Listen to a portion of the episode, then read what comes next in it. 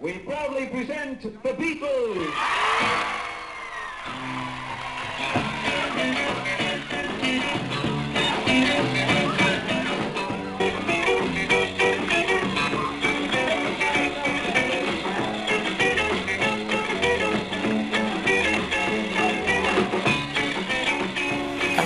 The reason I became a promoter was I loved rock and roll, and I was helping a fan club, the Blue Diamond Fan Club, Skiffle Group.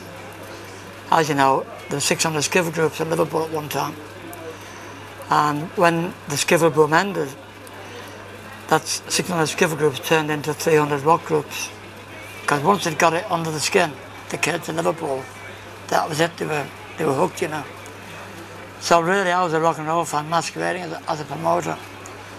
But I started in '57 running the attic. Then I did Mossway. Then I went on to St. George's Hall. And then I started running the Casanova Club. Well, it was a new club and I needed a new band. You know, I had a couple of bands, but I needed a new band. A friend of mine said the Beatles had come back from Hamburg and they're unbelievable. So I went to see them at a terrible place called Hamilton Hall in Heighton, and it was like a war zone. It was terrible. I was scared going in there. There was gang fighting outside, Terry boys, you know. So I was about to go, and it was a smelly, horrible hole. You couldn't believe how bad it was. And then I heard the William Tell Overture. I thought, what are they wasting classical music on this gang for? And then Bob Waters' voice, it's the Beatles. The curtains fell apart. Well, he was decomposing anyway. And there they were, five black leather cat figures, the Beatles. They had Stuart with them then. John started with Slow Down. And the sound was unbelievable. You know, it just went right through you. It seemed to reverberate round the room, you know. The fighting stopped and they were all watching. They weren't dancing. They were looking at the Beatles, you know, that was a phenomenon in itself. Anyway, then Paul came in, I think with Hippie Hippie Shake. Then George did Henry VIII. Stuart did Wooden Heart. And he had his back to the audience half the time. I never knew why. I'll like to tell you why later. And then Pete Best did Matchbox. Well, by this time I was absolutely hooked. I felt a bit like Glenn Miller when he found his sound. I thought, I found my sound, you know.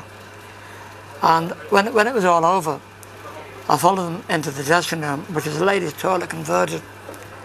They lived in style then. And the bouncers, Bob Waller put the bouncers around the door to keep promoters like me from going in there, you know. So the bouncers were working for me, half of them, the following week at my new club. So they let me in. And I walked right in behind John and Paul. And the first thing I said to him, I said, you know what, lads, one day you're going to be as big as Elvis. Lennon looked at me like I was mental.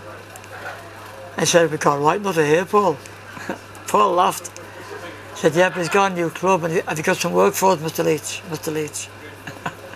And I gave him 12 bookings our first night at £8 each booking, which was a lot of money then, you know. And after about 2 gigs, I put it up to 10, you know. So that was it. That began a 2.5-year rollercoaster ride through rock and roll history, you know. And it was good fun, I must admit. Then, the first night they played for me was probably one of the most embarrassing nights of my life. I noticed that Stuart always had his back to the audience, and I never realised why. He couldn't play the guitar at all, hardly. So, this particular night, they're doing an instrumental, Moonglow, and George is coming to the hard part, you know, and he's got biting his lip, you know. And I noticed an amp wasn't connected, so being the professional, I plugged it in. But it was Stuart's amp, and he's bashing the guitar, making no noise. Well, all of a sudden, the noise that came out was like 10 cats getting run over by a lorry, which then reversed back over them. Well, the town was terrible. Everything was like this, you know. Stu felt embarrassed. So did I. Paul leapt across the stage. He said, you yanked the plug out. He said, you fool, Leach, don't you know he can't play?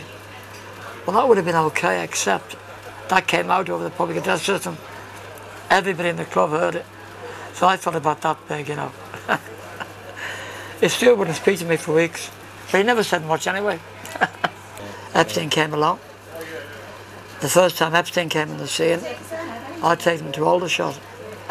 The idea of Aldershot was to get promoters in London seeing the Beatles, because at that time I was hoping to manage them, you know. And Bob Waters admits that I was the only other one, besides Epstein, that had any viable plans to manage the Beatles. Anyway, we got down to Aldershot, the advert hadn't gone in. 18 people turned up. We had to go around the pubs getting people in, you know. So that was a flop, and that was what made the Beatles decide to go with Epstein, because they thought that mightn't happen with him, you know.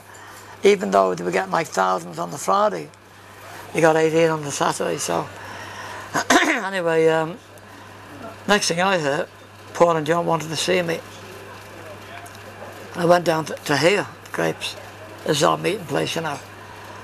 And they said, we've got a millionaire that wants to manage us. We know we've got an agreement with you, a handshake agreement. But Sammy's a millionaire, that's McCartney to me, you know. Go and have a word with them for us, tell us what you think. So the following day I went to see Epstein in his office room in Whitechapel. I thought he's too green to manage the Beatles, you know, which he was green.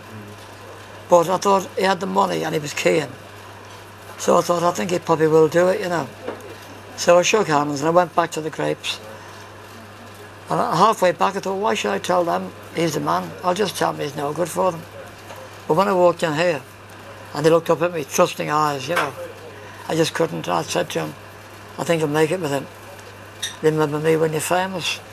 And John said, you'll be with us, so. Well, as John wrote, life is what happens to you when you're busy making other plans. It never happened. Because Epstein didn't want anybody else mentioned that knew the Beatles before he did, you know, which is the way it was. And the Calvin didn't want to mention me because they knew the truth, that the real reason it started the whole thing was because of what I'd done at the Iron Door. So Epstein didn't want it mentioned because he wanted people to think that he'd discovered them. That's why he cut Mrs. Best out as well, you know. So. Okay, well I think that's it, is it, Jim, for now? Very good. Hope it came out all right. Yeah. Okay. Thank you very much. Okay. All right, Jim. That's nice, man.